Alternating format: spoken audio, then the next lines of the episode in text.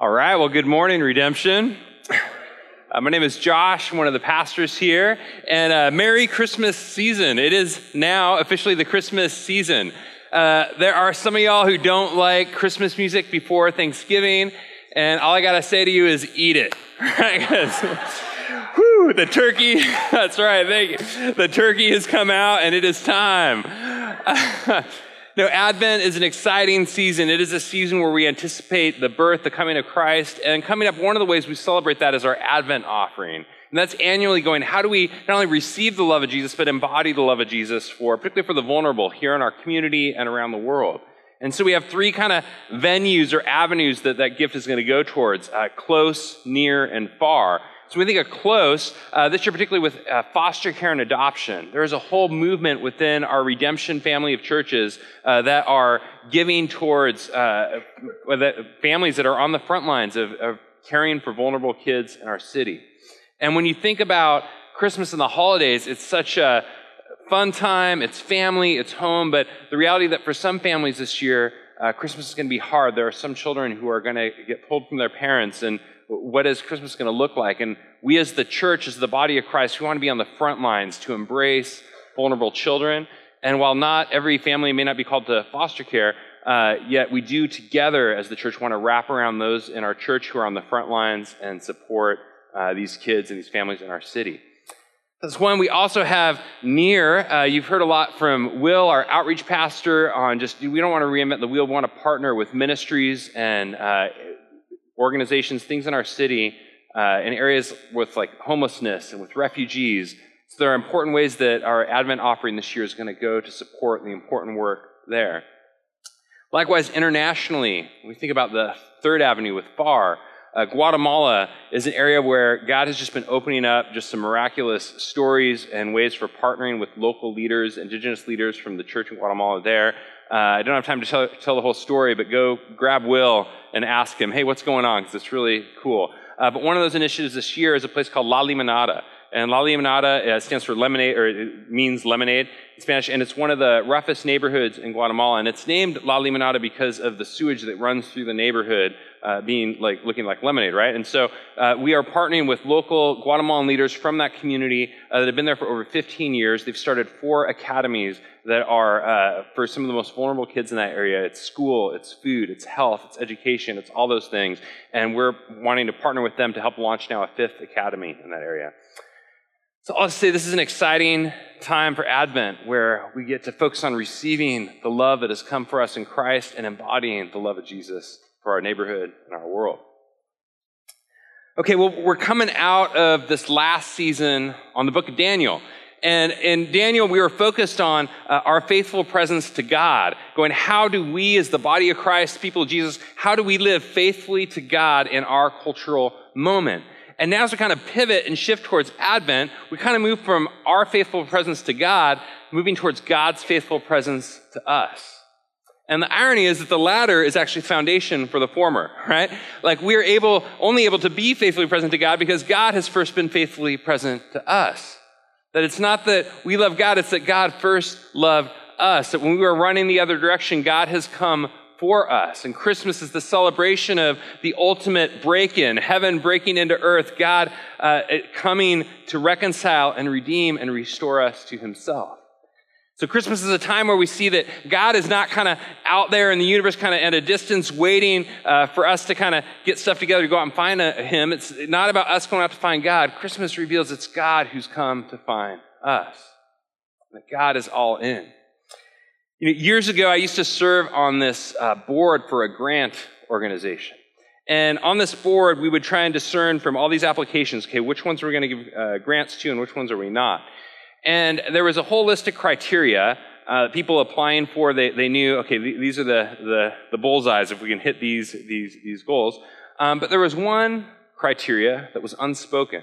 That was probably the most important one. It wasn't on the application, but we all talked about it and knew behind the scenes as the board, this is the most important one.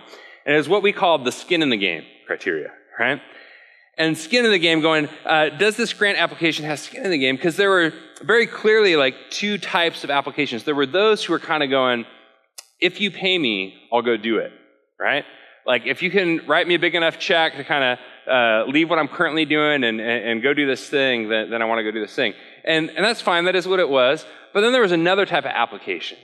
And this type of application was one where they were going, dude, I live, love, am sold out on this vision. I'm going to do this thing.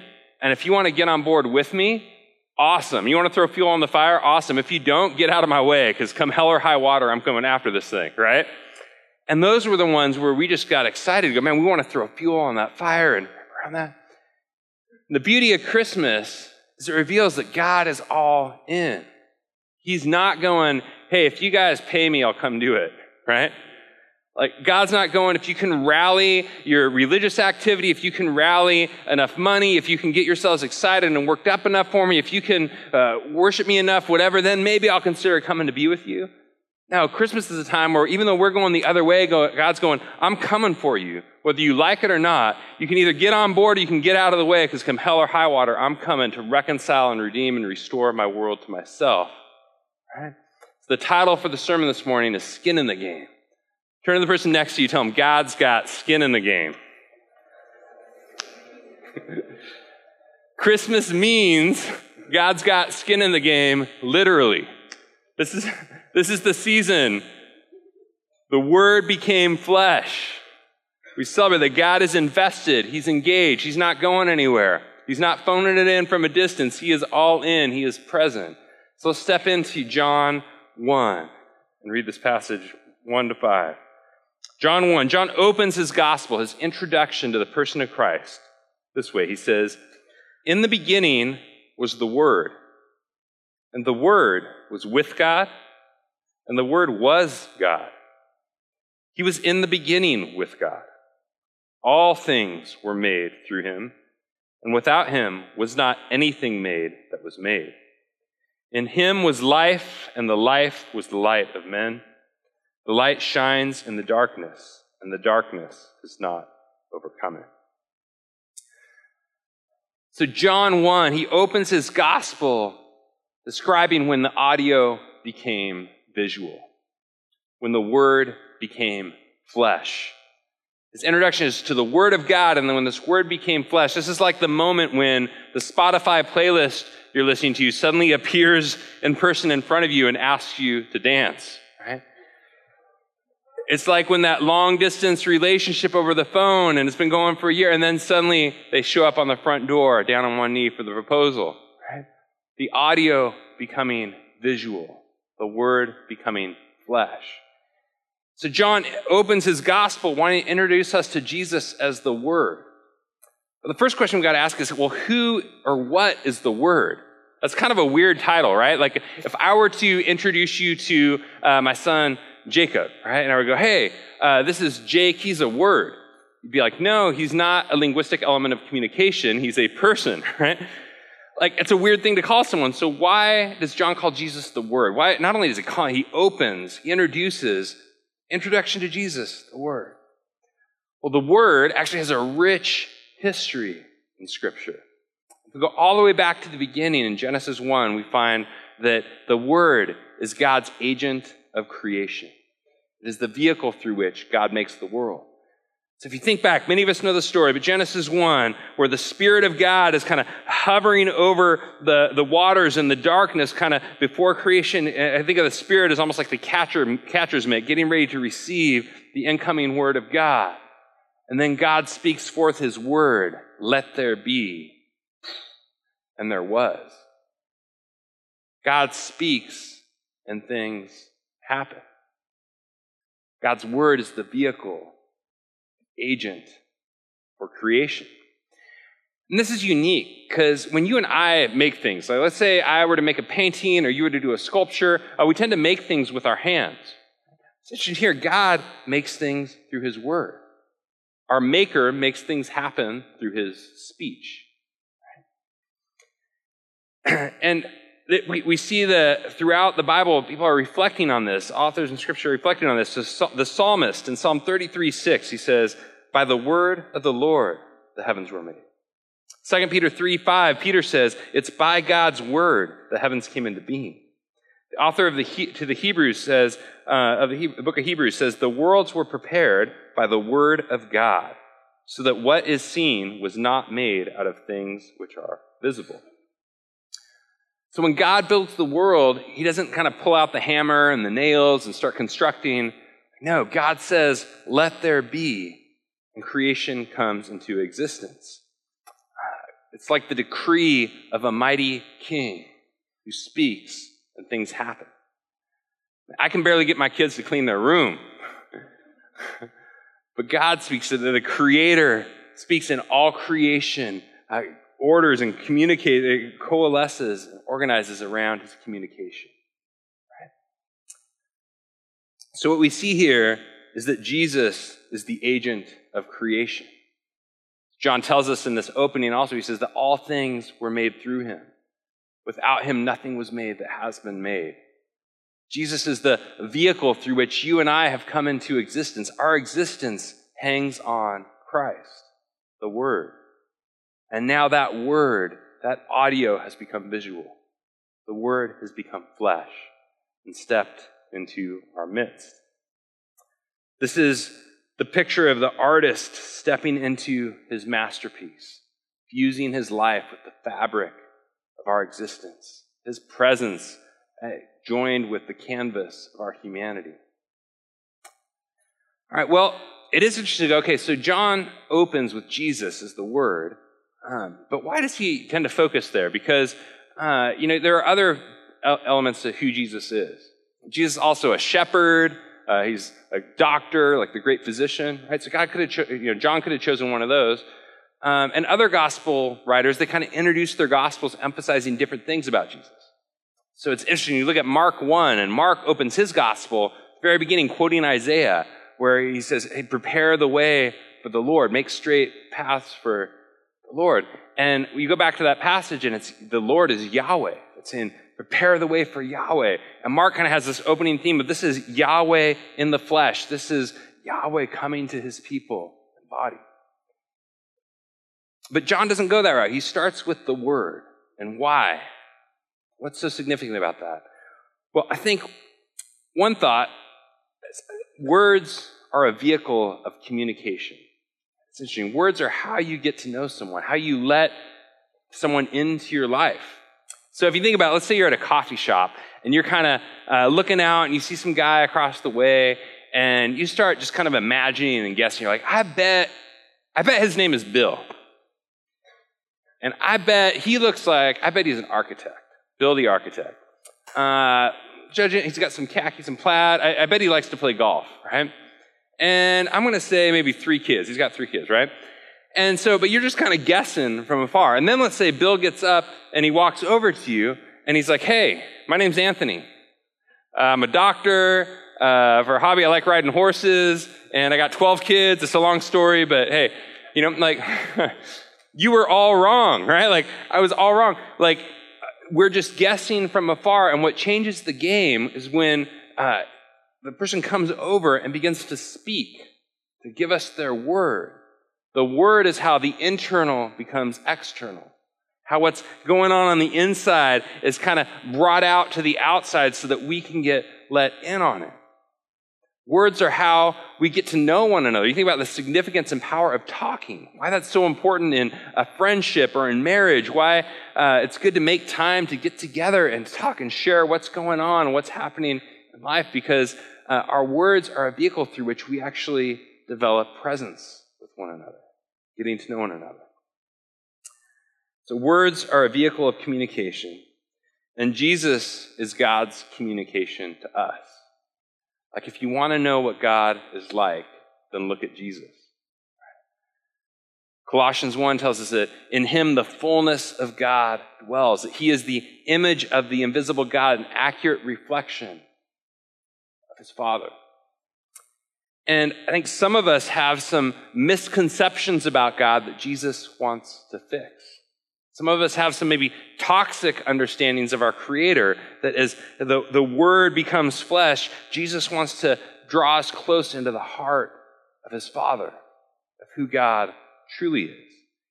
And the beauty of the gospel is that the visual matches the audio. Like Jesus, the Word matches Father, the identity of God. The visual matches the audio uh, because sometimes in our world, uh, the picture doesn't quite align with reality, right? You ever shown up at like that Airbnb, you know, thing, and you're like, this is not, no, this is not what I signed up for then, right?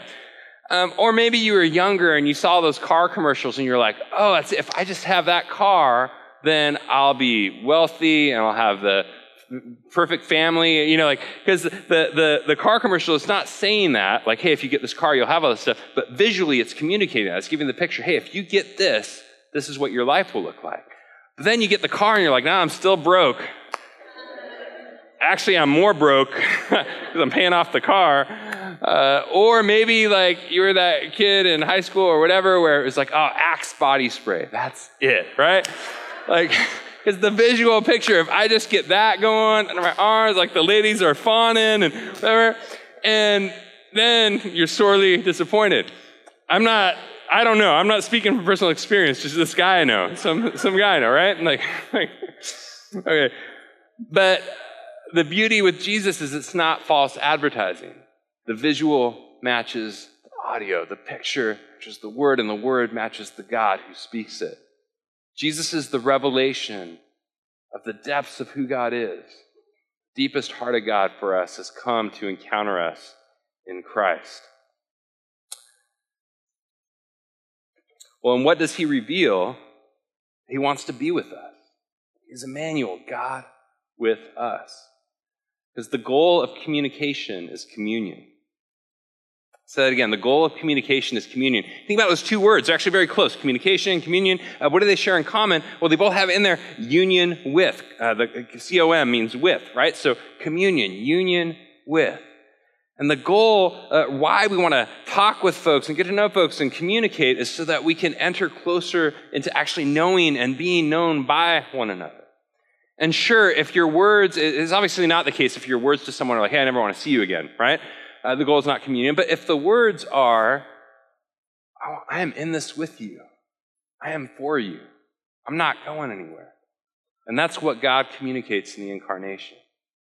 He is with us, He is for us, He's got skin in the game, and He's not going anywhere. There is a phrase in kind of advertising and digital media and all uh, the medium is the message. Medium is the message. It was coined by this guy, Marshall McLuhan, back in the day. And, and the idea was uh, it's not just the words we communicate, but it's also the way we communicate them or the vehicles through which we communicate them. So you could say the same words, but through email one way uh, or through a phone call another way, it has a different, those modes of communication actually signify something. They're, they're a different way that we experience those words. And it's interesting in the incarnation that the vehicle for God's communication is a body. God in Christ takes on our flesh, our humanity, our skin. He steps into our skin. He walks in our shoes. He walks our dust. He grows like we grow. He feeds like we feed. He's dependent on creation, on his mom, on all the different things. He steps into the fullness of our experience and our world. He became like we are, that we might become like he is. And the medium itself communicates something. The fact that these are, we, we don't encounter Jesus just like a letter we get from a postal carrier, right? Like we encounter Jesus as the Word who has become flesh, who has stepped into our experience and our existence, ultimately for communion, to unite us in life with Him, in union with Him.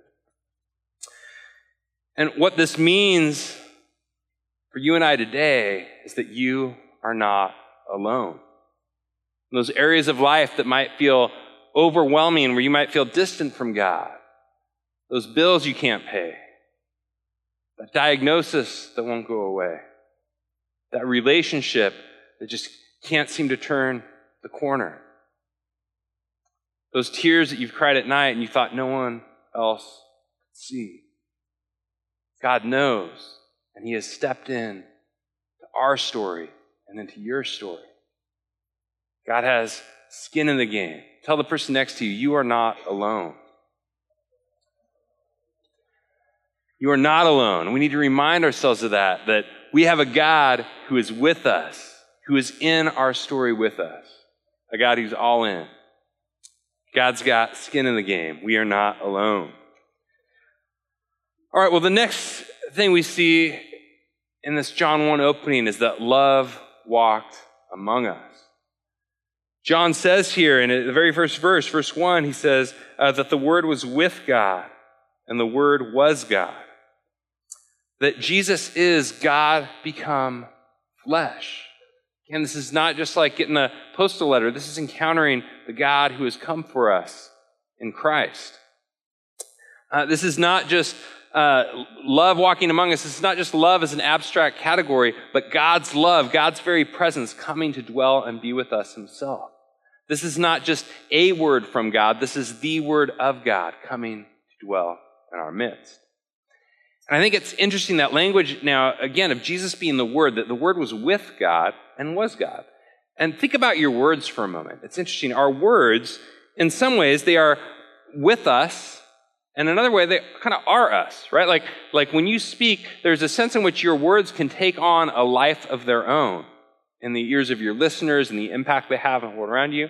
And yet, your words have no life on their own unless they come from you. They express, feel who you are. So, at one level, our words are distinct from us, and yet, another level, our words are identified with us. They proceed from us, and yet they uh, have an existence that is uh, also on their own. And I think it's interesting because for John, the Gospel of John, uh, this starts to bring us into the, the mystery of the Trinity, beauty of the Trinity. And the Trinity is a major theme throughout the Gospel of John. There's a lot of emphasis on Jesus and the Father and the Spirit and their relationship with one another. I know for many of us, the Trinity feels like kind of an abstract, weird math equation or some doctrine that doesn't make sense, you know. But at the heart of it, historically for the church, has been this that God is an eternal communion of love. That we were made relationally by a relational God. A God who has relationship in his very existence and essence as Father, Son, and Spirit. We were made relationally by a relational God, an eternal communion of love who comes for us as the Word becomes flesh, as God speaks forth and sends forth His Son in the power and presence of the Spirit to unite us with Himself and bring us back into the communion of love that we were made for. And so Jesus uh, like a, wor- a word is a kind of appropriate or helpful image to think about uh, Jesus' relationship with Father because uh, Jesus, like a word, he both proceeds from God and yet he is identified with God. He has an identity that is distinct at one level, and yet uh, at the same level, his identity is intertwined. And so throughout John, Jesus is saying things like, Anyone who has seen me has seen the Father. I am in the Father, and the Father is in me and even goes so far as to say, I and the Father are one. Jesus, as the Word of God, He is both the expression of God's heart, and we encounter God through Him. So this is not like the Father's hanging back going, all right, Jesus, you go. I don't really want to go down there. I don't really want to hang out, you know, so you go do it and tell me how it goes. Maybe, you know. No, like the Father is pursuing our world in Christ. Father is present in Christ in the power of their Spirit to reconcile and bring us back into life Him we were made for. And what this means is that uh, when we encounter Jesus, we are encountering the very presence of God.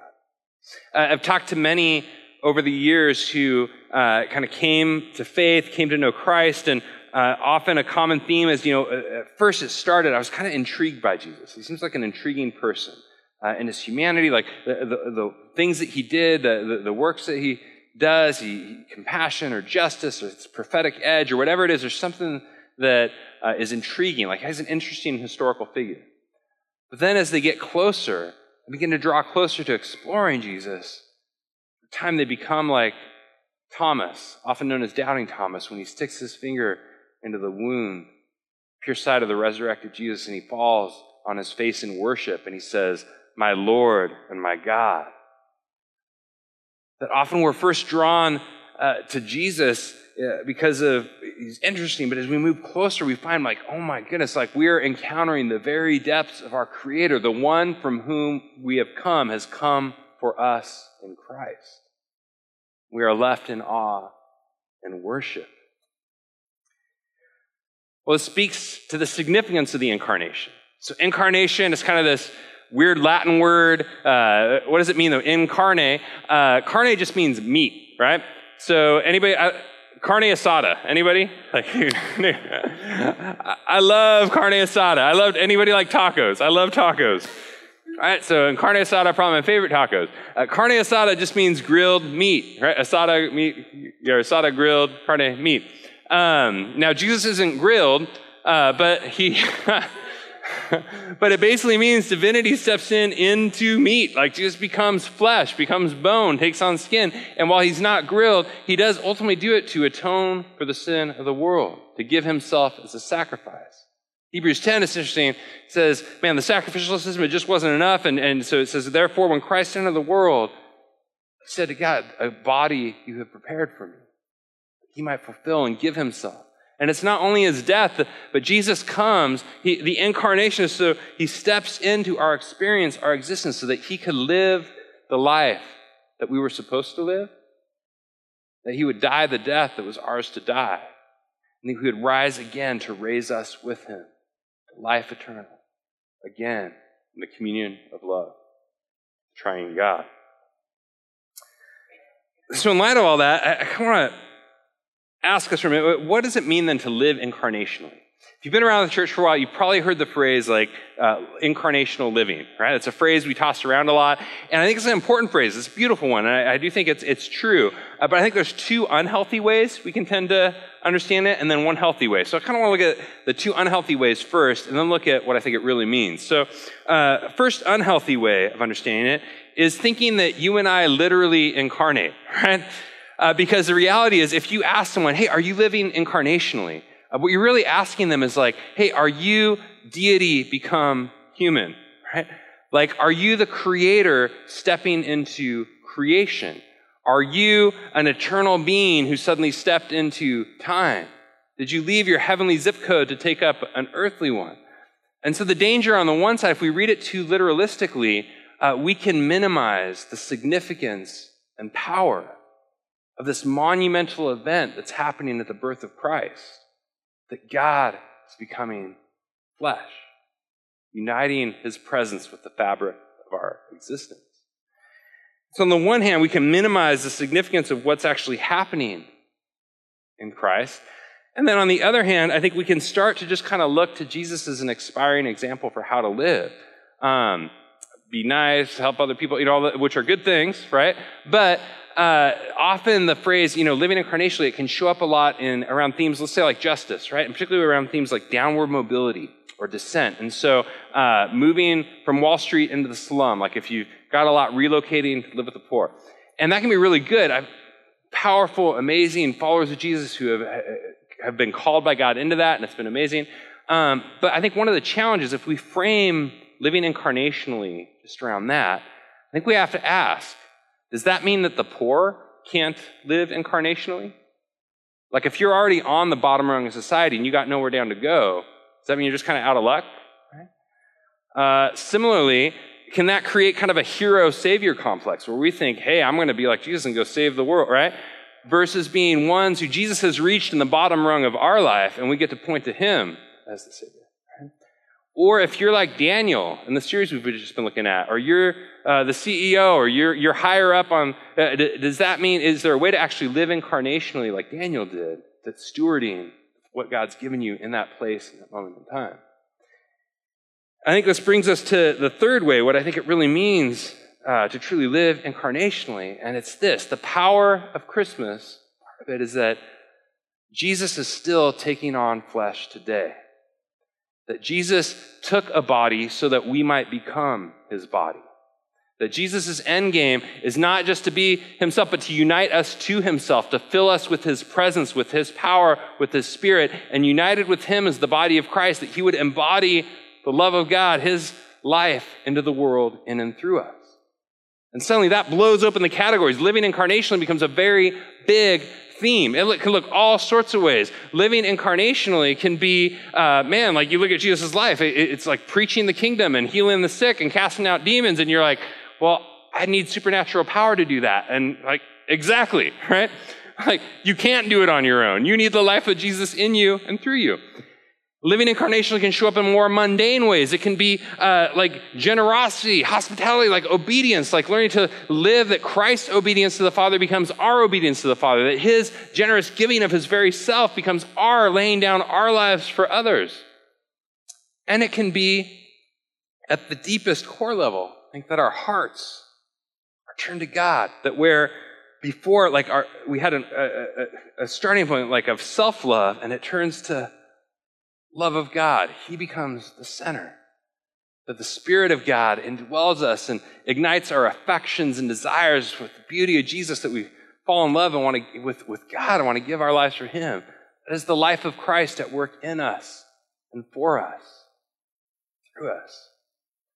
That Jesus took on a body that we might be united to Him as His body, that He might live His life through us. So, if we come back, then what does it mean to live incarnationally. It's, it's not so much like you going out and just trying to do stuff Jesus did. It's, it's, it's Jesus living his life in you and through you. He's no longer just an inspiring example. He's actually an active agent in our lives as his people, embodying his love into the world through us. Jesus is still taking on flesh today. All right, well, what does this mean for us today. I'd say this it means that God's got skin in the game. Let's come back to that. God's got skin in the game. He is all in. Uh, God is not phoning it in, right? You ever been like at the gym, maybe you're exercising or whatever, and but you're just kind of phoning it in. You're like going through the motions, but not really present, not really there. Uh, man, turn to your neighbor, tell him, get off the phone. Get off the phone actually be present, right? Stop phoning it in, be present because God is present. God is not phoning it in, He's got skin in the game. And what that means is that God is all in. Christmas, the incarnation, the Word become flesh means that God is all in.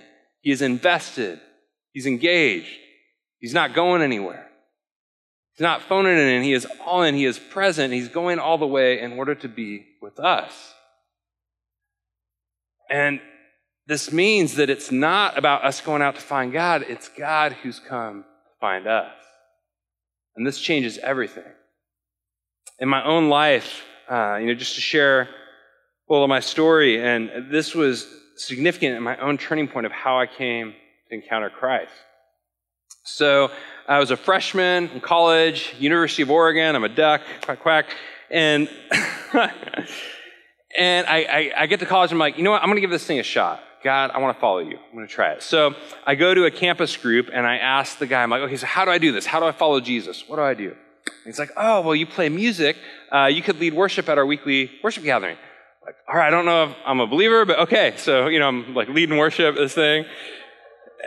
then I'm like, okay, well, what's next? It's like, oh, well, um, have you read the Bible? We have a Bible study Thursday nights uh, if you want to go to that. Okay, so I start going to this Bible study and I'm learning stuff and it's good but I still feel empty inside. So I'm like, well, now what? It's like, well, uh, are you praying? We've got a 6 a.m. prayer gathering on Wednesday mornings. And I'm like, dude, that sounds Navy SEALs, gung ho for Jesus, all in. This will show God I'm serious, you know. And, and uh, so I'm on my way out the door at 6 a.m. on Wednesdays, and my roommates are all hungover. Where are you going, dude? And like, I'm going to pray. And, and. But ironically, I felt even a little more empty. I'm like, okay, well, now what? He's like, well, are you sharing your faith? Takes me out on campus, gives, gives me a stack of tracts, and uh, unleashes me like a wolf on my unsuspecting victims, you know? And, and, and I'm a pretty I'm a pretty laid back guy, you know? So it's like, hey, what do you think about God? We had good conversations. But the irony I found myself in was like the more stuff I was doing for God, the further away God seemed. And the catch 22 in the whole deal is because I was doing all this stuff, I just had a lot of people in the Christian community, like the campus groups, all like going like, look at Josh, he's on fire for Jesus. He's going, you know? And I'm like, well, I don't want to let them down. And so I'm going to hide what's really going on, on the inside. I'm just going to keep on doing the activity, trying to keep up appearances, right? Until I can figure this out on my own. So this continues through the year. And that summer, I was like, I finally, I, I know, I know what'll fix it. I'll go on a mission trip. Like, Bad idea. don't try and fix your alienation with God on a mission, right? But, but I'm like, all right, God's just waiting to make sure I'm all in, right? So go on this thing, and it was a great trip. It was in Japan, and uh, the Japanese church there was actually phenomenal. They just, I remember just, they just seemed to rest in the love of God for them. And it's not like they weren't doing stuff, but it just, it wasn't characterized by that same striving. It was coming out of a different place. And I was like, man, that's beautiful. I don't know what it is. I don't know how I get it. So I come home. It's kind of the, the climax of the story is end of summer. I have this three day landscaping job in this backyard. so I'm kind of tearing up these, these trees and these roots and these shrubs and pulling the stuff out. And, and it's August, so it's hot and I'm sweaty. And so I'm all alone. And at the end of these three days, in, in retrospect, it felt kind of symbolic, right? Like I'm sort of digging up these deep roots in my soul to like, God, what do I really believe? And I don't know. And, uh, and I, I get to the end. I'm just surrounded by all this uprooted dirt and dust and death.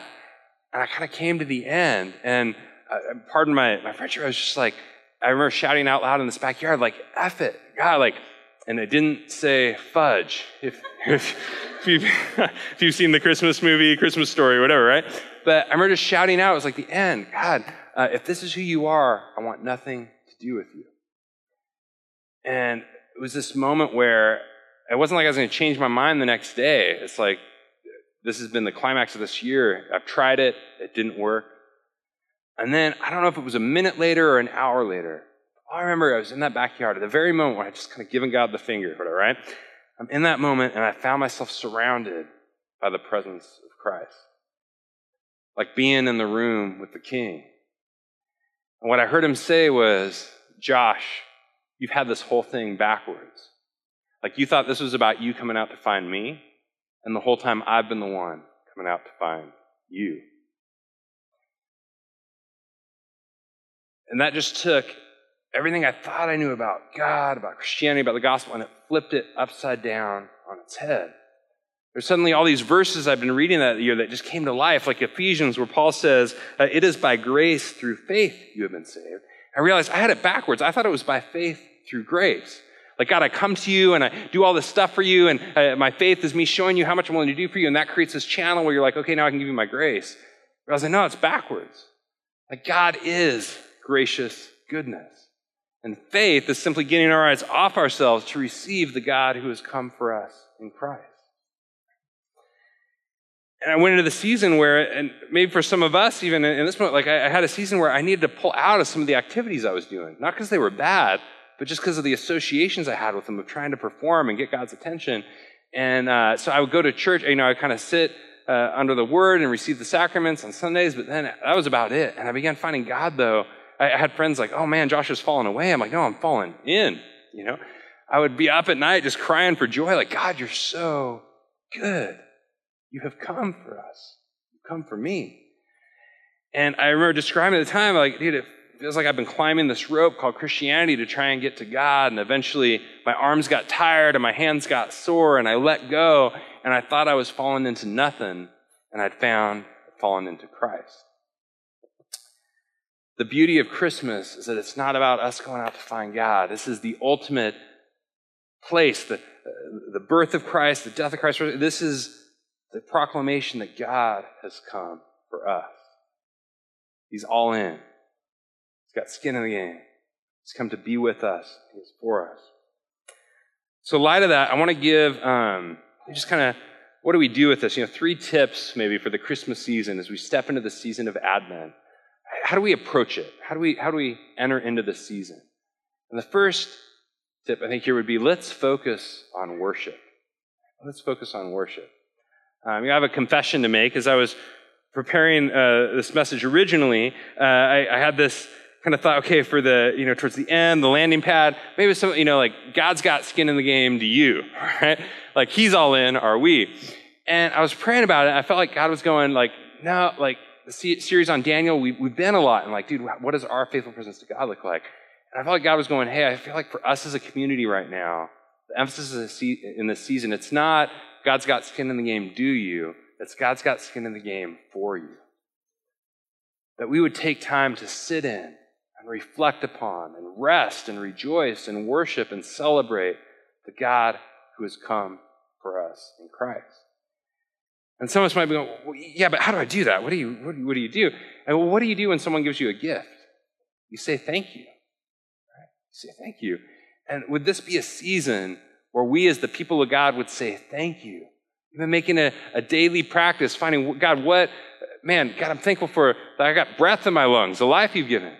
If you got food on the table and a roof over your head, the family and the friends that you have, even if they're difficult at times, right? But at the end of the day, for the greatest gift of all, of Christ, God with us, let us worship and be grateful and respond in praise. For some, that, that may mean taking some time to rest and be close to God in that way. Uh, second thing, I think, is uh, that we would move from presence to presence, right? Like from presence, P R E S E N T S, to P R E S E N C E, right? Uh, presents are good, presence is better. Right? Uh, because you think about the beauty of the incarnation, when God gave us the greatest gift at Christmas, He didn't give us stuff, He gave us Himself. Right? Like God actually comes to be with us. It doesn't mean gifts are bad. Like gifts are, I mean, that's a beautiful way that we uh, give gifts to one another. We celebrate. Um, it, it's like a small window or an icon into the greatest gift of, of Christ who was given for us. Uh, and yet, in our culture, it can become kind of this all consuming, like the shopping list and the to do list and the traffic jams. And, and man, this feeling like how much I love someone is going to be measured by how much I'm willing to spend on them. I think being willing to let that stuff go, just go, no, that's, that's some of the stuff from our culture, that's not necessarily gospel. There's a freedom. We can give gifts to one another. But would this be a season where we're actually giving our presence to one another as God has given his presence to us? We would be with our friends, with our family, with those, uh, and, and actually create space to enter into life, to know and be known. That we would use our words even in a way that honors the Word who has come to be present with us. Third and final and tip for the season is just to ask the question, I think a time for reflection for us, where are you looking for love? So we talk about this love who walked among us. Love walked among us. Where are you looking for love right now? Uh, for some of you, it might be like me, where you've been looking for love and through religion. Like, oh man, I'm going to uh, do all this stuff, these activities. I'm going to go to the Bible studies and share my faith and learn to pray and like go deeper and, and do all this stuff so that I can get God to love me. And I think, no, that's, uh, that's not where true life is found. For some of us, uh, maybe it's uh, the, that group of friends or acquaintances, man, if I could just get in with this group, or if those people noticed me, or if they said the right things about me, then I would experience an encounter love. Maybe for some of us, it's that relationship or that romance going, if, if, if I just had that person's attention, or if uh, my marriage just turned the corner, or maybe for some, it's even like Tinder, looking for uh, love in the embrace of a stranger and going anything to kind of meet that craving or need for loneliness. And the beauty of the gospel is that while we were all out looking for love, love came looking for you. While you and I have been looking for love, love has come looking for us. So the invitation this morning is to come as we are to Christ, the one who has come for us. As we come to uh, communion this morning, the bread and the wine, we come to the body given, blood shed, that the word is in the bread, that Christ has taken on flesh and he's given us these elements saying, This is my body, it's come and encounter not only Jesus as an interesting historical figure, come encounter the risen and living Lord, the King of the universe, who gives us his very presence to feed on and sustain and nurture, grow in life and union with him. Would you join me in prayer? Jesus, thank you that, man, you've got skin in the game, literally. You have come for us, God. You are all in. God, I thank you that you are invested and engaged in us. You're not going anywhere. Jesus, we thank you that in you, the audio has become visual. The eternal word of God has taken on flesh, and we look to you. God, I thank you that we can actually encounter you through Christ, your Son. And not only encounter something like a painting, but actually to be united with you and have your very presence, your life, your the, the very word through whom all creation is held together now holds us intimately together from the inside out of our hearts turn in affection for the greatness of who you are. Jesus, thank you that while we were out looking for love, God, you're the love who has come looking for us. God, we want to bring all of who we are to you this morning. You are the God who brings light into our darkness. You are the King who restores us where we are broken.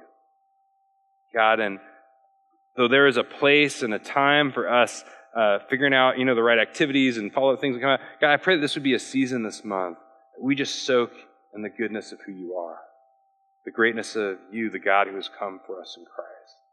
That we would declare, Great are you, Lord. Great is the life you have given, and even more that our Creator is now also our Redeemer. The one through whom the world was made is the one who is remaking the world that we've broken, that we might find fullness in life with you again. It's in your name, Jesus, our glorious King, that we pray. Amen.